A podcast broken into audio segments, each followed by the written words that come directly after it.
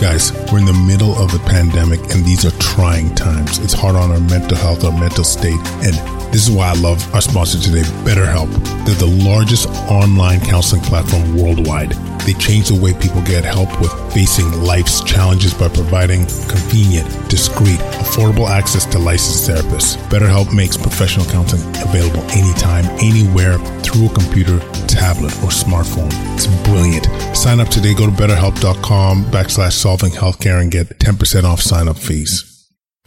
Welcome back, everybody. Episode 58 coming at you with Dr. Tom Psarras. You guys are going to love this episode. But before jumping into it, a couple housekeeping items. I want to give a shout out to my, our crew out in North Battleford, Saskatchewan. You know we love you. Thank you for all the support. Completely made that up. Second, August 9th, our big event, Virtual Summit Low Carbon Ketogenic Approaches to Health like we said, we're trying to change the boogie, change the narrative. What can people do to take the power back, reduce their risk of getting ill from COVID nineteen? And so we're doing this event three thirty Eastern, twenty dollars for the basic package, fifty dollars for the premium, which gives you continuing medical education credits. It gives you audio, video recordings. It gives you transcriptions of the event. So it's it's a deal. It's a steal, and it's us trying to change the boogie. And so, yeah, jump on that. There's links to that in the show notes.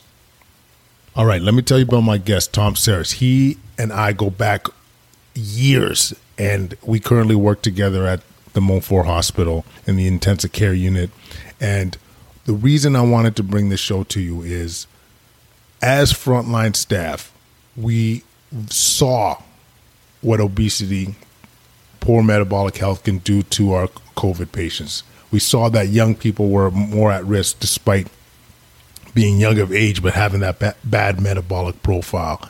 And you know tom took saw what was going on and he took control of the situation for himself. He lost 30 pounds and you'll hear his story through a mix of food selection through intermittent fasting and to me it wasn't so much how he did it it was the fact that he did it. The fact that he wanted to be the change, show other people what it took, show that he took it seriously, and and be an example not only for the rest of us health healthcare providers, but also for our patients. And so it's so beautiful. So you, I hope you enjoyed this conversation. We also talk about what it was like being on the, what it's currently like being on front lines with COVID and amongst our colleagues and, and other allied health professionals. And uh, it was a really deep conversation. And so without further ado, my boy, Tom Psarras. Welcome to Solving Healthcare. I'm Kwadwo Kyeremanteng. I'm an ICU and palliative care physician here in Ottawa and the founder of Resource Optimization Network. We are on a mission to transform healthcare in Canada. I'm going to talk with physicians, nurses, administrators, patients and their families because inefficiencies, overwork, and overcrowding affects us all. I believe it's time for a better healthcare system that's more cost effective, dignified, and just for everyone involved. Ladies and gentlemen, I am stoked for so many reasons because I got one of my colleagues and good friends, Tom Psarras, on the show, and he inspired me. like he wasn't on the radar to be on the show, but his story inspired me to get the word out because he's changing the boogie. He's taking his health and taking things that he can control and being an example for so many of us. So, welcome to the Kwadcast, my friend. If this is the way to get on, that's good. That's that's not too hard. I'm very low on the totem pole, so this is good. I love it. I love it. So, I mean, my friend, where do we start? Like, maybe we should start with some of the like your story. So like you've lost how much have you lost now? About 33 pounds as of uh, yeah, this week. I love it. I love it. And what yeah. let's just start like straight up. What inspired you or what's the reason why you start to push towards this weight loss? So you know, a lot of people a lot of people want to lose weight obviously for health reasons, right? And and then I guess we've seen a lot of patients, right? And and each one has their own little kind of story or something that motivates them. And so, uh, you know, I'm 45 years old, uh, 44 at the time. I remember COVID was kind of hitting the airways kind of around January, February, right? Mm. And we didn't know a heck of a whole lot about it, right? So a lot of us were just kind of, I've heard with your podcast before, a lot of us were kind of like, you know, the unknown is scarier than the known, right? And, mm. And then what ended up happening is, uh, early on, we started to hear some, some news about, you know, we all want to kind of, we were all kind of a little bit spooked by it. And we heard news about a little bit early on about how, especially in young people, obesity was an issue, right? Mm-hmm. Just anecdotally at first. And then obviously there's a, there's been a ton of research since. So I think whether rightly or wrongly, that was my initial kind of uh, spark plug. And then what ended up happening was I just kind of said, all right, you know what? I've been living kind of this fast paced lifestyle in, the hospital, basically, you know, just working, working, working, you know, being a dad. I have three kids, driving to hockey practice, driving to, you know, uh, softball practice and, and baseball and stuff like that. And then at the end of the day, I just kind of said, okay, wait a second. You know, there's certain things I cannot control, but there are certain things that I can control. And then there's just empowerment to just say, you know, if you have enough of a reason, you just, you just look around and you just see your kids and, and a whole bunch of things. And, and I understand the risk profile. You know, I'm low risk, but at the same token, I thought, okay, this is a good opportunity to, to kind of take my health and switch it up a gear. That was the main driver. And, and then there's secondary drivers, obviously. Absolutely. And let me echo too, buddy, like how fearful things were with the unknowns, eh? Like when we, yeah. I mean, this is the thing. Like we saw, like you and I had many a conversation. Like we saw, you know, patients, like not giving up too much information here, but our age, yeah, that got sick and really sick. Yeah. And it was clear though that they had risk factors that we talked about, whether obesity, whether it's hypertensive, whether it's type 2 diabetes. But yeah. still, like when it's somebody that, you know, is roughly your age, that can be quite well, and you know what we we've talked about it to a certain extent, right? Like, I mean, you know, it's amazing as ICU docs, right? Like, we we need this veneer of kind of like impenetrability, so to speak, right? Or else we, we can't do our job, right? Mm. You, you can't go into every single, you know, environment and you can empathize, right? Mm-hmm. But if it breaks you down every single time that you, you walk into a room, you lose objectivity, you lose effectiveness, right? Mm-hmm. But there's no question, you know, we can see, uh, you know, you pick the disease, a hundred of them in the ICU, but then when one of your colleagues has the same thing, or anything breaks down that psychological barrier that you put up. And when we saw that, I mean, I saw that with H1N1. Unfortunately, uh, that also um, that had a significant effect on people at that time. I was in my 30s, and and I saw, you know, a few, uh, you know, definitely people intubated in, in, in that age group. And I think when we first see some people our age, right, it kind of hits home a little bit, right? It's kind of mm-hmm. like, whoa, you know, and, and our brains aren't wired for statistics, right? Mm-hmm. Our brains are wired for like anecdotes and stories. And, and so we look at that and then all of a sudden we go, oh, wait a second. And it kind of, kind of feel that knot in your stomach a little bit more than, or a lot more, I should say, than, than a lot of the other patients you really care about because you relate on a deep personal level. Yeah, no, exactly. And just to, you know, I was still training during H1N1 and the one thing I would say that was more into like I was a lot more fearful of H1N1 than I am of COVID 19 and mm-hmm. because it seemed a lot more random in my opinion. Like when you saw someone in their mid 20s on extreme versions of life support on ECMO, that that's crazy. When you see some guy that's perfectly healthy die from H1N1, like your mind gets blown you know, and uh, once again, we're going to see those cases with COVID 19 as well. But I think, once again, there would seem to be a little bit more of a predictability in this in this virus. No question. I, you know, this is different, but there is a predictability. You know, I was looking at, I mean, I, I worked through H1N1 and I, I actually contracted H1N1 amongst other diseases. Yeah, exactly. uh, no one's recording. No one. what? All of a sudden, public health is calling me. Wait, my, my, phone just rang three times. Public health. It's the app. Uh, no, no, no. I was married and uh, happily Uh, Julie's upstairs at work right so, so it's, I mean, here's the thing. The reality is, is that, yeah. So I, and I think it was from an intubation actually, because we've come a long way. I, I remember the time and I hope I'm not mistaken, you know, through just memory, but I remember the time going through my fellowship and being in ICU and treating patients with uh, atypical pneumonias and not running viral like PCR on them and literally just kind of going, I remember that day and just kind of going, okay, well, bacteria, you know, antibacterials aren't working. And I think the H1N1 brought the whole concept of a non-bacterial pneumonia. Mm-hmm. And so we weren't as prepared, right? Like I, I, remember intubating somebody with like definitely not, not mm-hmm. the same, you know, with H1N1, it was somebody who I think had come down from the ward. I was locuming somewhere and, and then just kind of crashing. And, you know, my instinct was to protect them before myself.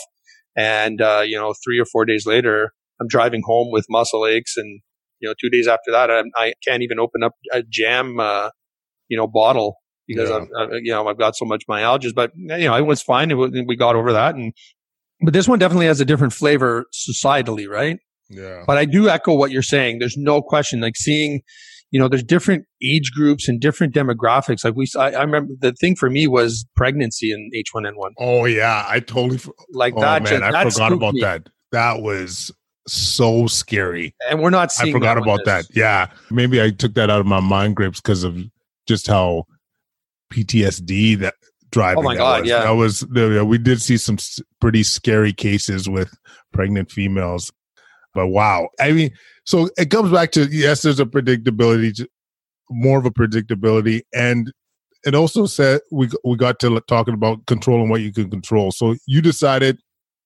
this was enough of a push, amongst other things, to to start losing weight, and maybe we could talk about how you did it because I also want to talk about what we should be pushing to the public as well. But let's start with your story. Like, what did you use or methods you used to to achieve your goals? A mask.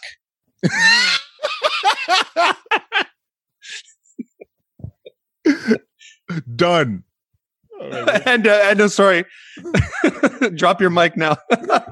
okay, no. So yeah, no. Quite honestly, uh, so what did I do? So I think a little primer here. I think that each one of us uses, I mean, food as a you know a, a crutch to some extent uh, in in a different way, right? Mm you know, when I have like night calls and when I have, you know, uh, particularly, you know, challenging days in the ICU, I come home and it's almost kind of like I've earned my debt and can start, you know, eating a dinner and then eating another dinner and then a kind of half dinner right before I went to bed, right? Mm-hmm.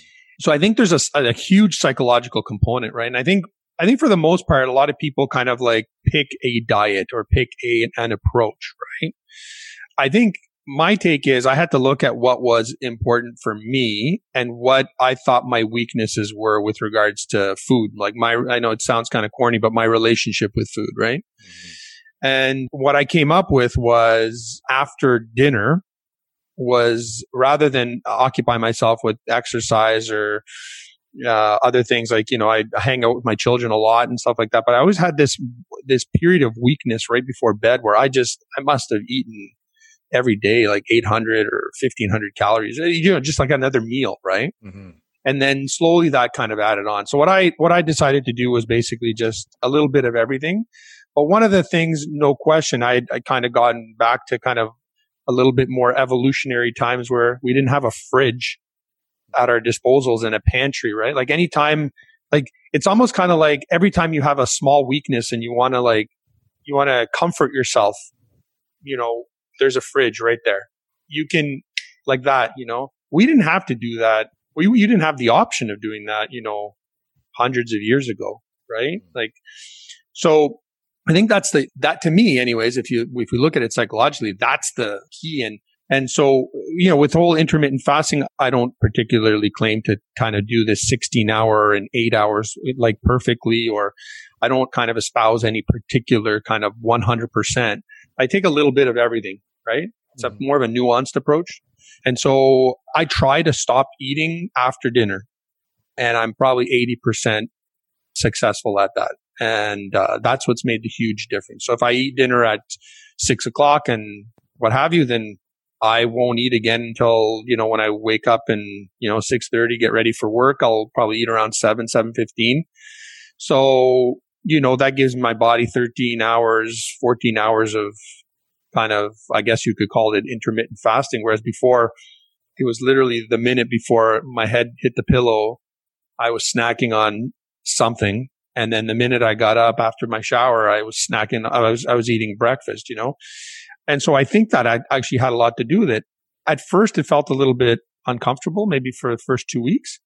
And then it's, I don't know what happens metabolically to you. I'm, I'm not, I mean, I do have a biochem and a psych, uh, psychology degree, but, but I don't remember the Krebs cycle and all that stuff to, to any extent to give you an, an educated answer, but it just became easy. Mm-hmm. I don't know if a lot of people that you know, it just, it just, you know, like, you know, and sometimes, you know, on the weekends, I'll push it to, you know, 16 hours and I have absolutely no problem. It's not like I'm starving and it's not like I'm, in fact, I'm eating probably eight or 10 servings of fruits and vegetables and, you know, uh, low glycemic index foods. And I also eat, uh, you know, fish, meat. I mean, I, my metabolic profile, so to speak, or what, what goes in my body right now is a lot better than, than six months ago for sure. Yeah, I mean, I think you bring up a, a lot of really good points. So one is I don't want to fully bring up or commend like there should be a not one size fits all. Like it should be nuance to that individual, right? So what will work for you? And like I'm a big believer of Pareto's 80-20 principle, like what's going to give you the biggest bang for your buck. And I think you were analytical with this. Like you told yourself like you eat a lot after supper and you know, whether, I mean, we could go into the theories on the timing of what you eat, like later in the night, to whether that has some impact on uh, weight loss or your metabolic profile. But I think the key thing, though, is knowing that eating later in the day or snacking, what have you, was something that could, with adjustment, could have some positive impact, right? Yeah. And so, you know, so like, and then, you know, I'm a big fan of intermittent fasting for people because I think it's sustainable whether you do 12 hours, whether you do 14, whether you do 16, like whatever. The point is that you're restricting the time that you're eating, which I think automatically limits your calories, limits the amount of snacking you do. But, you know, there's also a lot of components on what you're eating. You know, are you eating pro- a lot of t- processed food, refined carbs, and all these things? But the key thing, though, what I liked what you're saying is like you, you've kind of found what was your kryptonite yeah. and, and, adjusted it accordingly and you're continuing to get results from it. I guess i really wanted to commend you for you know taking the power back but and also letting people know like part of the reason i want you on the show too is like should we be preaching this more? Like yes. you know what i mean? Like why aren't we why aren't we selling the Kool-Aid or whatever the expression is, or the pudding pops, or the do you, well, you know, isn't this crazy? Okay, so you know, both you and I have had a lot of lot of experience taking care of, unfortunately, the sickest patients who who've unfortunately developed COVID. Okay, who who contracted COVID, and so we don't have a flavor of, I think, perhaps the hospitalized patients who do well and so forth, and those patients who are minimally symptomatic or at home. But there's no question, anecdotally, right away, right? We saw, uh, you know, I remember reading an article on, um, and, and there's more than anecdote to this. Obviously, now there's yeah. been cohorts, and and uh, I don't remember the exact odds ratios, but they're significant. It seems as though, anecdotally, right off the bat, people noticed that there was a certain metabolic profile, and obesity was a very significant component of younger people who were getting more severe disease. And I think I don't know if you agree with that, but there definitely is, from what I've seen. So, and that may not bear out with like, uh, you know, higher age groups because, uh, you know, different statistics take over there, but, but definitely with younger age groups. So what, I mean, you know, what I would say with that is the public messaging, I think has been great, but I think we're in a society where people look at pharmaceutical corrections to a lot of different things, which are 100%. I mean, that, that's how we cure a lot of people with a lot of diseases.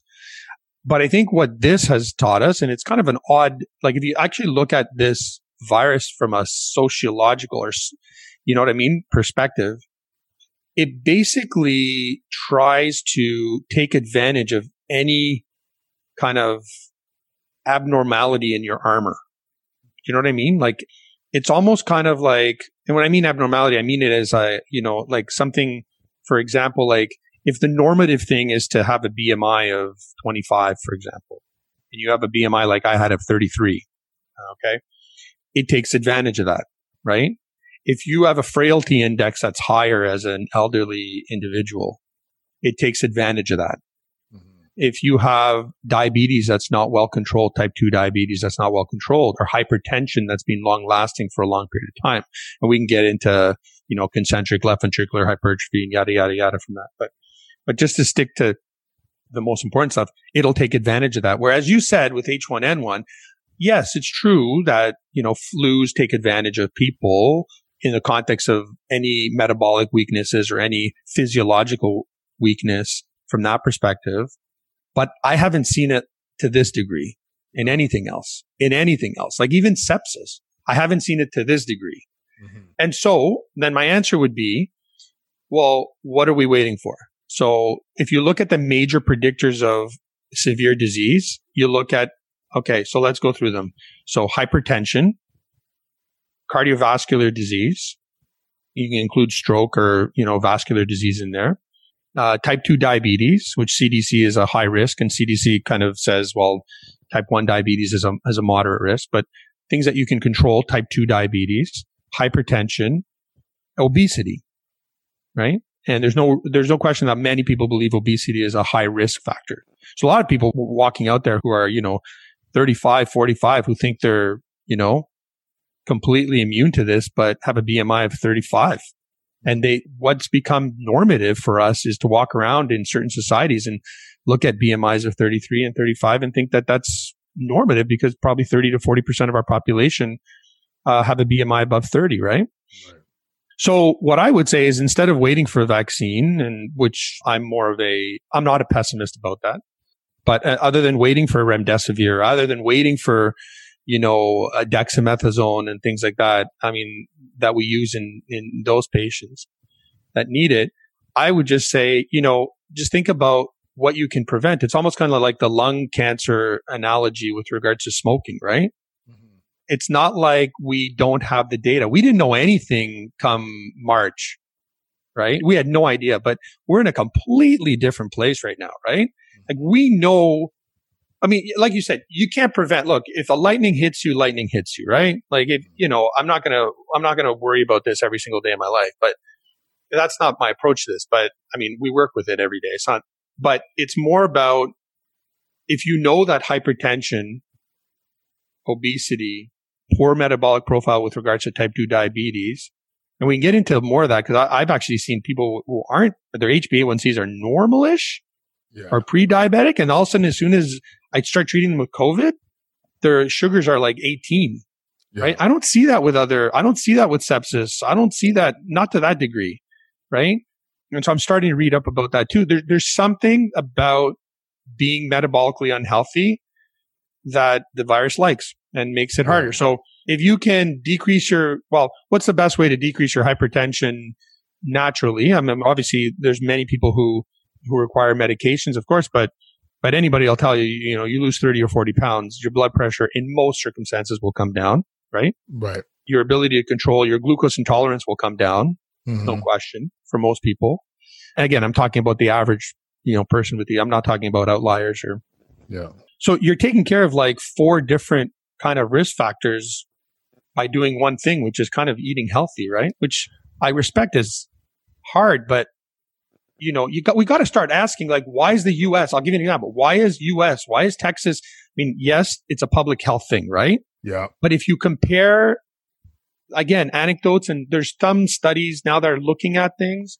If you compare the metabolic profile of some Scandinavian countries, exactly, European countries, and then you compare them to, unfortunately, our, our friends in the U.S., where there's no question. I mean, 42% of the population has an obesity profile.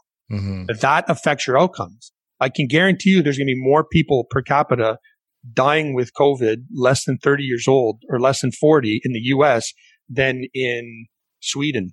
Exactly. per capita.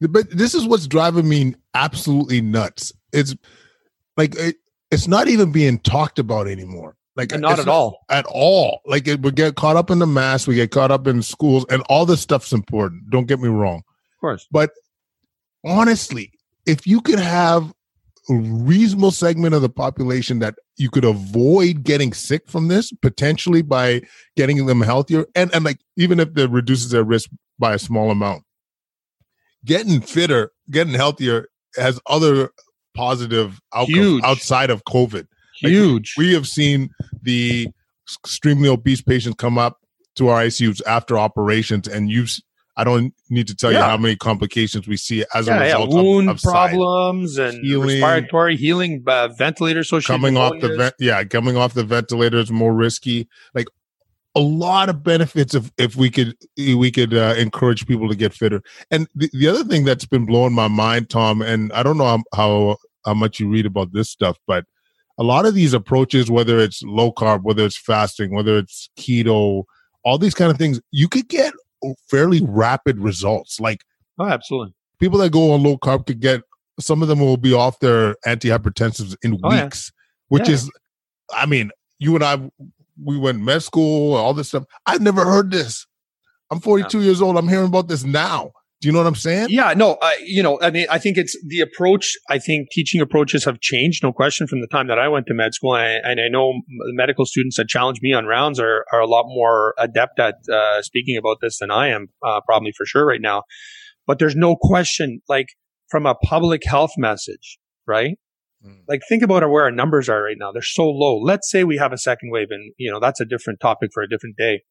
But you know, we're going to be stuck with this virus for another year, year and a half. Maybe it's, I, I, suspect it'll become endemic, but it won't have the same societal impact as it does now, obviously, uh, at some point. But there's no question that just, if you just look at it with blinders on just for this virus, if you were to say, well, what can I do other than, you know, practicing good public hygiene, right? Like, you know, six feet and everything that we tried and do.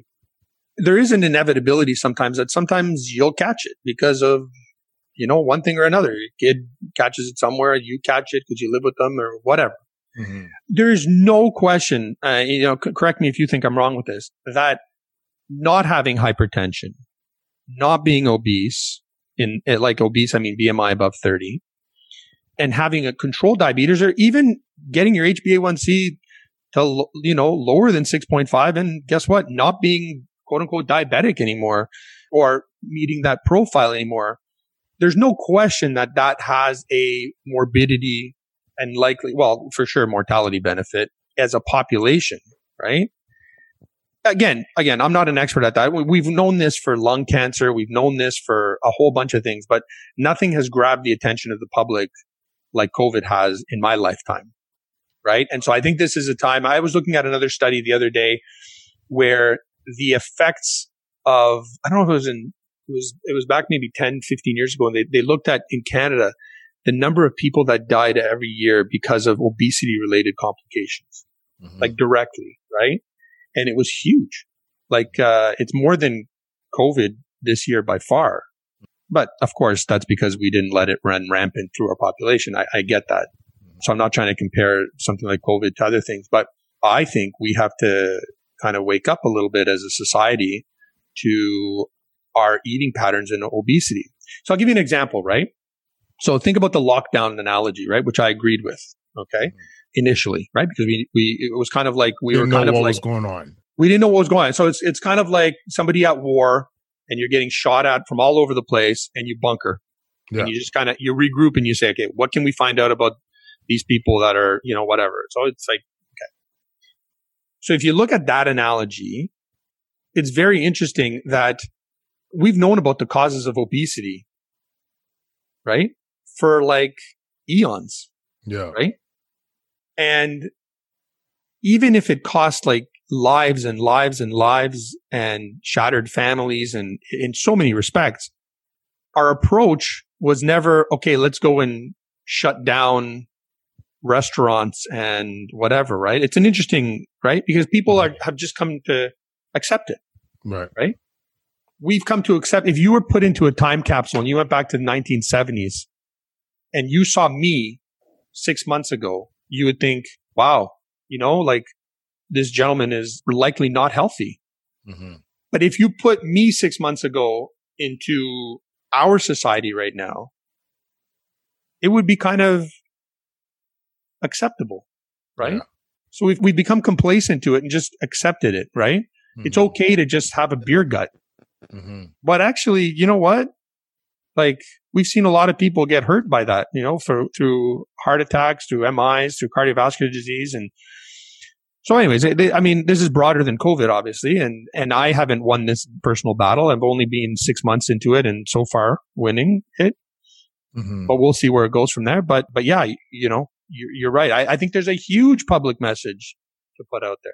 Yeah. And there's a lot, I mean, even in your personal story, there's a lot of components to what you could emphasize. Like I, I still like we're talking about nutrition, diet, and and different approaches. I also am a big, you know, believer of fitness, exercise. Like sure. you know, just you know, s- something as simple as after your supper, family go out with a go to a family walk with the dog.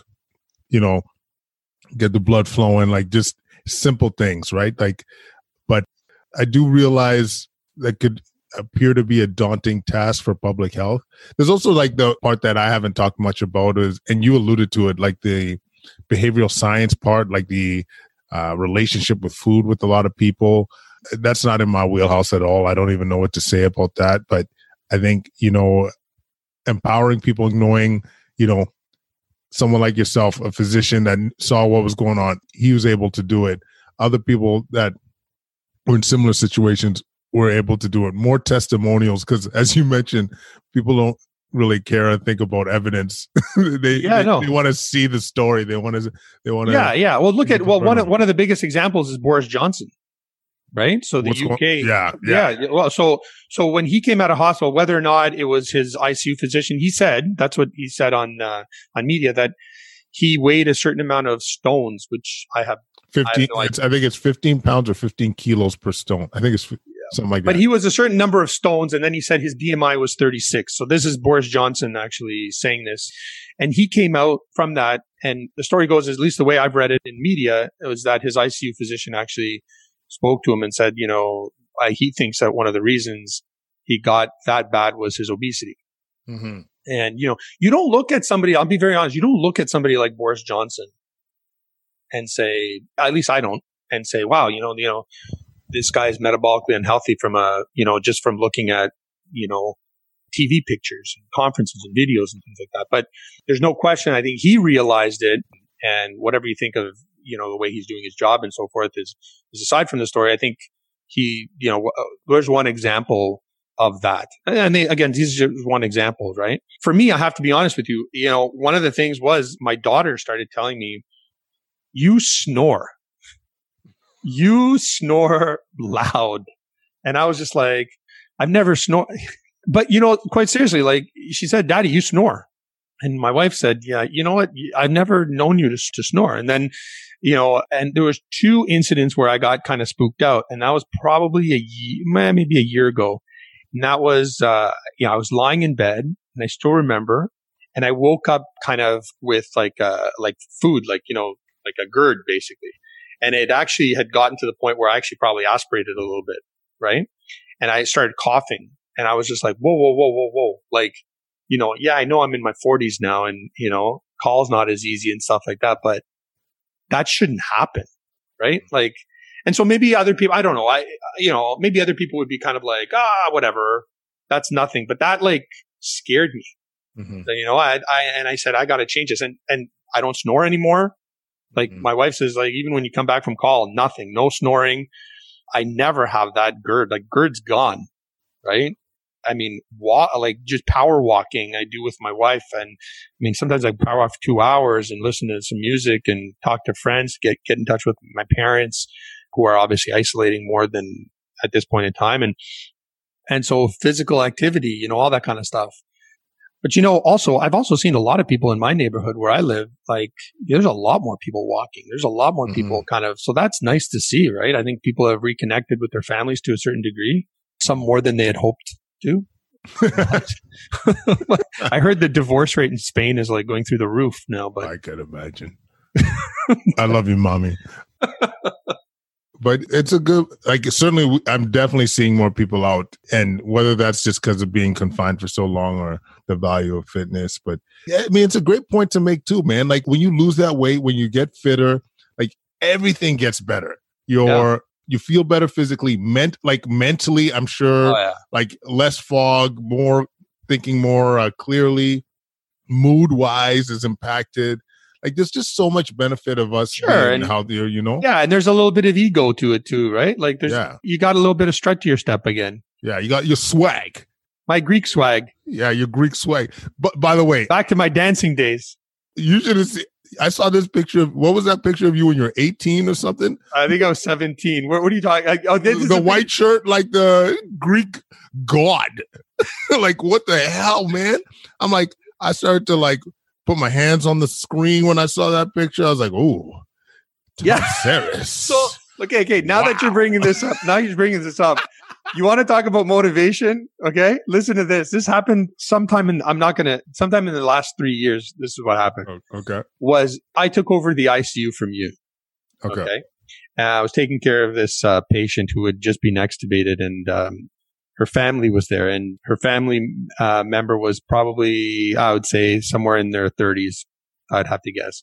And I walked into the room, and uh, the the family member, she said, "You're not Dr. K," and I go, I go, I go, no, and then and then she goes, ah, too bad, and then I, and then and then I was like, I became this small and I took care of the the patient, and uh, we kind of had a fun chat. And then she says to me, "Don't get me wrong." She goes, "Don't get me wrong." You know, she said a few things, but you're no Dr. K. so I was on a personal mission to at least get to 50% like Dr. K. I might not have your pipes, but dare say my hair's a little bit maybe yeah, yeah. I'll get you take any win after that. You take all of it. Airline. Look, man, this is still haunted. I have dreams about that encounter. I totally forgot about that. Oh my god. Yeah. Uh, Can you imagine how I felt then? I was just like uh She was talking about she was talking about the skills. Like Yeah, I know. I know. I yeah, know. nothing to do with um, nothing. Prettiness. Oh my god, TP. Oh man. That's I totally forgot about that. So that so that was that was an extra spark to lose weight. Absolutely. And do you think what do you think our our role is like as clinicians? Like do you think we should be verbalizing this? Like I, I like that. I didn't know that about Boris Johnson's ICU doc. Like yeah, that's what that's like, what Boris yeah, Johnson said. Yeah. Yeah, like I mean, you know us, like we're typically not all about the prevention side of things. Like we're really in general medicine. Our society is not prevent a preventative society. No, but even at our level, like in hospital, like it's a lot. We don't talk much about it. We're, you know, we're rescuists. But do you see us like I'm? I'm just, uh, you know, I'm always about taking the power back, not waiting for somebody else to take the lead on stuff. Like, you know, I'm just questioning out loud, like whether we should be more proactive and more vocal about some of these concerns. Like, or you think it's kind of like deaf ears kind of thing? Well, it's not, you know, I think everyone's struggling with their own kind of like, so this I can talk about for, I think this can go into this part of the conversation, go into some interesting places I think are important. So what is our role as physicians, right? Like, mm.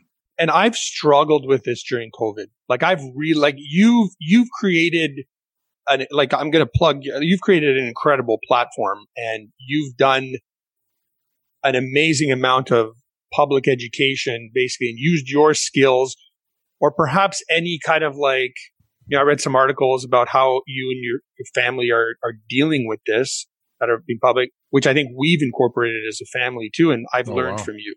Oh, so wow. you, you, no, so props to you. Like, thank you. You've taken this part of what we do as physicians and taken it beyond the ICU and, and helped. I have to say, admittedly, I've struggled with what my where my role starts and where my role ends. And I, I know a lot of physicians have uh, struggled with this when it comes to either masks. Let's get away from like obesity for a second, yeah. but it all relates. Mm-hmm. Whether it comes to our knowledge about masks, our knowledge of like within the hospital, for example, or our knowledge of you know healthy public health behaviors.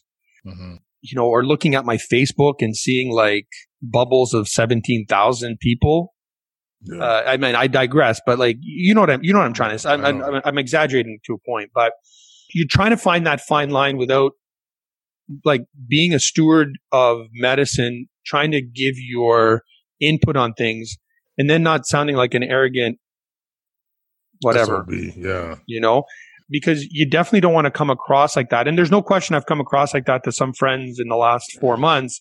And I struggle with that because, you know, I think that the happiest I've been throughout this process as a physician has been when I just concentrated. I'll be very honest with you.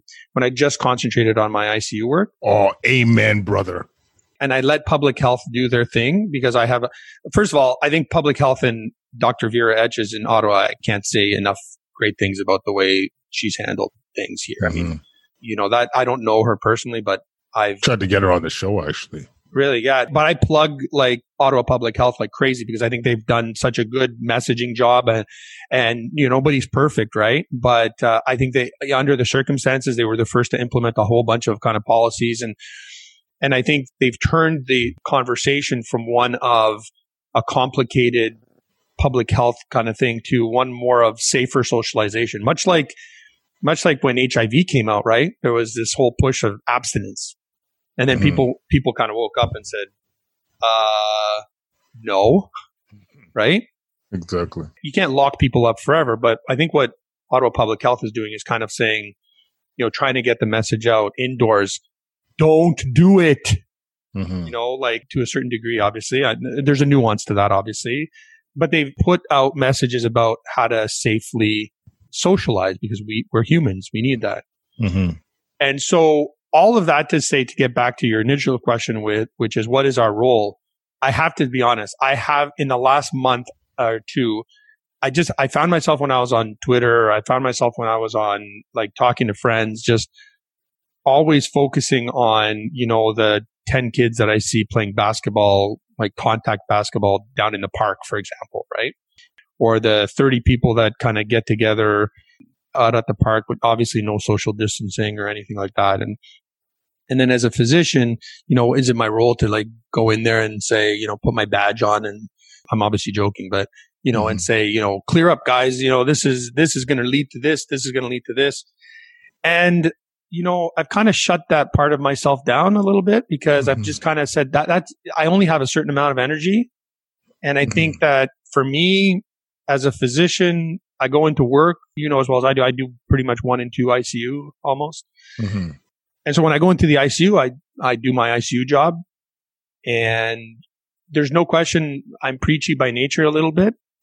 But as I've gotten older, I've, I've recognized my own faults and, and I recognize that, you know, the classic, I point one finger, there's three pointing right back at me. Mm-hmm. So I'm not perfect in this. And I also have to recognize the fact that I'm a healthier individual, happier individual when I do my job, which I think in all, in all respects is hard enough. Right? Man. Like we deal with stuff that is, you know, people have no idea. It's funny. It's that was the one one thing about COVID that, that put a lens on what it's like to work in the ICU a little bit and yeah. the stresses of ICU. Out uh, Like, yes, COVID obviously brought an, another huge element to that, but our day to day, I think no one really still doesn't have a full appreciation of how crazy no. the stuff we deal with is. And you know, you know who else I had a lot, of, like who I developed a ton of appreciation for in, and I just got into this conversation. This is, this is actually, I'm glad we got into this. So it's a two point thing that I want to mention. And one is a ton of appreciation for the nursing staff in the ICU, like yes. a ton. Yes. You're talking like there are different risk profiles out there, right? Mm-hmm. And as a physician, we're not, we're not we're not as intimately connected with our ICU patients, right? Like we do our rounds, we go around, but especially in March and April when we 12 hours, you know, yeah, like 12 hours at, at the bedside, man. Yeah. And when I was having a bad day, I would look at some of my nursing colleagues and I would be like, you know, there'd be people in their late 50s, early 60s. Like, mm-hmm. and, and, they know, like, risk factor wise, it's very different than if you're 44. Yeah. And even our younger colleagues who are phenomenal, you know, nobody knows, right? So they walk in there And it's like they had a smile on their face. Yes, there was anxiety at the, the first couple of weeks, right? But it seems more and more that they accepted their societal role. Mm-hmm. And we accepted our societal role. And what I'm trying to say is that everybody in the healthcare field really came together, accepted our role in society. And instead of kind of saying, that's it, we're out, we're not doing this, all we really asked for was PPE mm. and let's get to business. We have a, you know, we have a role to play. I even had this uncomfortable conversation with my daughter. I remember we were walking one day and she's 13 years old and she's, she's smart enough to and this was probably one of the most uncomfortable conversations I had with her. And I said, you know, because at that time I didn't, we didn't know age data and this, like we, we were just starting to get things from Italy and China and stuff like that. And I said to her, I said, you know, would you want daddy? I straight up, I, I still remember exactly where we were. We were, we were just walking down the street about 200 meters from here. And it just clicked in my mind. I have to have this conversation with my daughter. And, and I said, would you want daddy if there was a risk that daddy would get really sick or even die, would you want daddy to take that risk to help people, even if it meant the worst? Or would you want him to back off and whatever? And she thought about it for about five seconds, I think. And she said, and she looked at me and she kind of teared up a little bit, but she said, I would want you to do what's right for people. And, you know, whether or not you get that motivation from that or a lot of my nursing colleagues and a lot of the you know, the custodial staff at, at our hospital that are, you know, like braver than like in this scenario. All of us. Yeah. Hundred percent. That's where I got my motivation from. Now, well, now we know a lot more. We know how to protect ourselves a lot more. We know that we're, you know, the risk is a lot less, you know, given where the viral loads are and things like that. When that's a, that's a scientific topic. But I think that, you know, as a society, we each have to, and this goes now onto another thing, which is teaching and also, you know, you're starting to see certain anxieties in different professions now that are going to be potentially exposed a lot more than in their normal day to day lives that they can protect themselves from to a certain degree, right? Hmm. But I think the message for, in that also has to be, you know, nothing's 100% safe, but we try to make it as safe as possible. But we each have our role to play in society and we each have to try and live with this as best as we can, or else society doesn't function well. And this goes hmm. even to sports teams, by the way, right? Hmm. When the NHL, we're talking about like, I don't want to get too off topic, but I hope I'm not getting off topic here. But when the NHL was talking about bubbling and the NBA, uh, we won't talk about the MLB because I think their their approach is it's kinda, not yeah it, it's not anyways. But there's a societal role to that, you know like you know most of those guys are in their 20s they're in a bubble statistically you know as well as i do that it's not going to be a big deal for most of these guys right and i don't mean i mean that with respect. I'm not trying to say that this is not a dangerous virus. If anybody understands it's a dangerous virus trust me it's us. But they have a lot of they have a lot of protections and we have to talk about statistics in that. And they provide a social good. The fact that I can be motivated at night to watch with my kids uh, sport and get them in, interested and get my mind off whatever, that's important. So I guess what I'm trying to say is everybody has their role. Like we're not like I see frontline heroes, frontline heroes and stuff like that, but everybody has a role. Yeah, but I couldn't help to well up though when we think about the nursing staff. Risk, Can't forget about the respiratory therapists. Oh my God, the respiratory therapists are Oh my God. I have so much respect for them. And they know that. Absolutely. But the fact that everyone was like, and and the PTs and OT, everybody. Yeah, everybody. Like, and just to be clear to those listening, like, by far the majority of people were like, we are going to step up. We yeah. are going to do what our society needs now. Because yeah. whether we got societal props or not, this was going to happen. This was innate in yeah. people. And this was such a beautiful movement. And you're gonna think I'm crazy, but I was looking forward to going to work after dealing with some of this stuff. I'm like that that sense of community, that sense of like camaraderie. Like we were part of a team that was doing some amazing stuff and truly amazing stuff. But yeah, I just I just want to emphasize like that whole like you know that role and you know because it's we're getting into complicated times as you mentioned the you know the sports, but also like the teachers right now. They're Yeah. scared. They're scared as hell. And Yeah. What I want to say to any teachers listening now is that you know we need you. This is you know we had that fear, we had that anxiety, but uh, with time, with exposure, with the idea of knowing that you know the stuff that we're doing works to protect us, and even if we we get exposed, there, there's there's safety measures in place, but ultimately society needs you. We need you. This is we need you. This is your time to be that frontline hero. Exactly. And I think the next frontline heroes, so to speak, are going to be our teachers, you know? Yeah. And I don't say that lightly. I mean, I've the best influences in my children's lives have been teachers, and I'm sending all of my children back to school. Same here.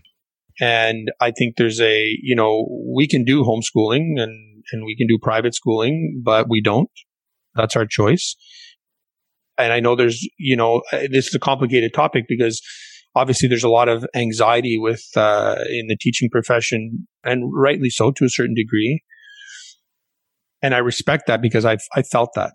Right. And none of us are immune to, to potentially getting this at work. Right. But I Mhm. think we have to try and go to science as much as we can. I don't pretend to be an expert on, you know, childhood transmissions because I think it's a smorgasbord of like different studies and things like that. But if we can keep our background community transmission level low, and you know, I have a friend who works in Texas and a very good friend of mine, actually one of my best friends, and you know, that's a different consideration right now, right? Yeah. That- like, like we're not Texas. we're not Texas, right? So I think in any discussion that we have to have, and if you want to get a good discussion, let me start talking about the Atlantic bubble. Bring it up.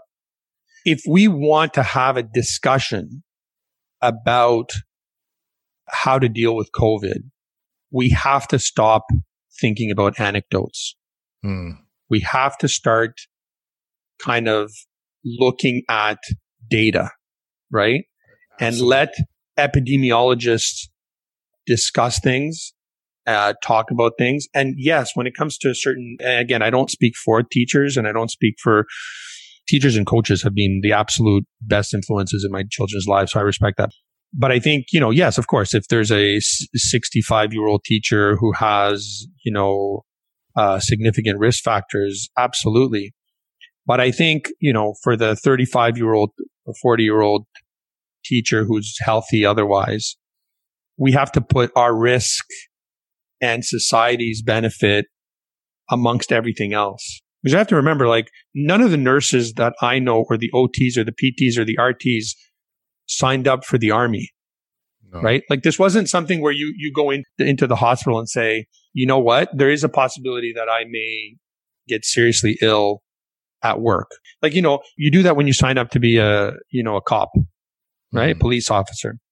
You do that when you sign up for the army. There's an understanding there, right? But as a physician, I don't know about you, but nobody asked me in my medical school interviews, like, yeah, we have maybe certain exposures, Hep B, Hep C, HIV, those kind of things. But it's not like, you know, it's not the feeling that we had in March, Yeah. right? I do think we stand up for it to a certain extent, especially being ICU. I think that was a bit of a, like, obviously not to this extent, but I think we all knew that there's going to be high risk uh, respiratory illnesses. We, I mean, you and I, depending on when you're training, Yep. you I'd go go through Ebola, SARS. So, like, I think it's part of the game, but not to the, not to the extent where you think you know you legit like what Yeah. you're seeing in Italy and so forth. Like, I, I don't think none of us saw it Well, we were scared. A lot of us were scared. level. Absolutely. I don't know what we're going to do now. Yeah, That's a, maybe another conversation that you're going to have through. Um, and I've, I've heard you speaking with Isaac and Suman about this with regards to teaching and things like that. But, you know, they're our next frontline heroes, in my opinion, because I think that they're an integral part of our society. And I wish them the best to try to figure out what's comfortable in each of their, but there are so many good people on that front working. Yeah, I- as I said, I'll, I'll go back to it. Teachers, other than my wife and I, uh, hopefully, as far as influence, teachers have been the number one influence on my children's lives, Hundred percent, and and they uh, need that. So I, I don't know. I wish them the best to try to figure this out, and I'll support them in any way I can. But again, I, you know, I think that's a societal thing where we have to kind of try to figure it out, especially with our background activity right now, which is low. Yeah, and I want to echo what Tom said. We, you know, the teachers have been everything for our kids, and um, but you know they're the next heroes for real, for Absolutely. real, buddy. Listen, Tom, I think this has been a spectacular Kwadcast. I don't know about you. We covered a lot and a lot that I think people will find helpful, whether it's the value of, of weight loss, staying me- metabolically sound, how to be safe during COVID, getting our kids back to school, the rigors of our job. But this has been an absolute slice, my friend. We always get into good conversations, you and I. It's where true. It's true. even It's even true. if it's if it's trying to get a muffin at the the 20 minute lineup or the yeah, something. absolutely. And I love it because it's always solution based. But yeah, no, I, I totally agree, my friend. Thank you so much for doing this and keep Uh, up the hustle, my friend. Yeah, I know. Keep doing what you're doing. You're making a big difference in people's lives, Claude. Thanks so much. All right. Cheers, man. Cheers. Kwadcast Nation, tell me that wasn't tremendous. It's what we're talking about, changing the boogie one step at a time. If you love the show, please leave comments at kwadcast99 at gmail.com. Follow us on Twitter, Instagram, YouTube at Kwadcast. If we air this before August 9th, don't forget of our low carb ketogenic conference that we're doing 3.30 August 30th Eastern Standard Time. It is sinister. And for those that are medical, you're getting continuing medical education credits. Leave a five-star review and some love on iTunes or Spotify, wherever you listen. That helps with the visibility of the show. And once again, for us trying to change the boogie, we need the visibility, baby. Awesome. Thanks so much for listening. We're to connect soon and take care, guys.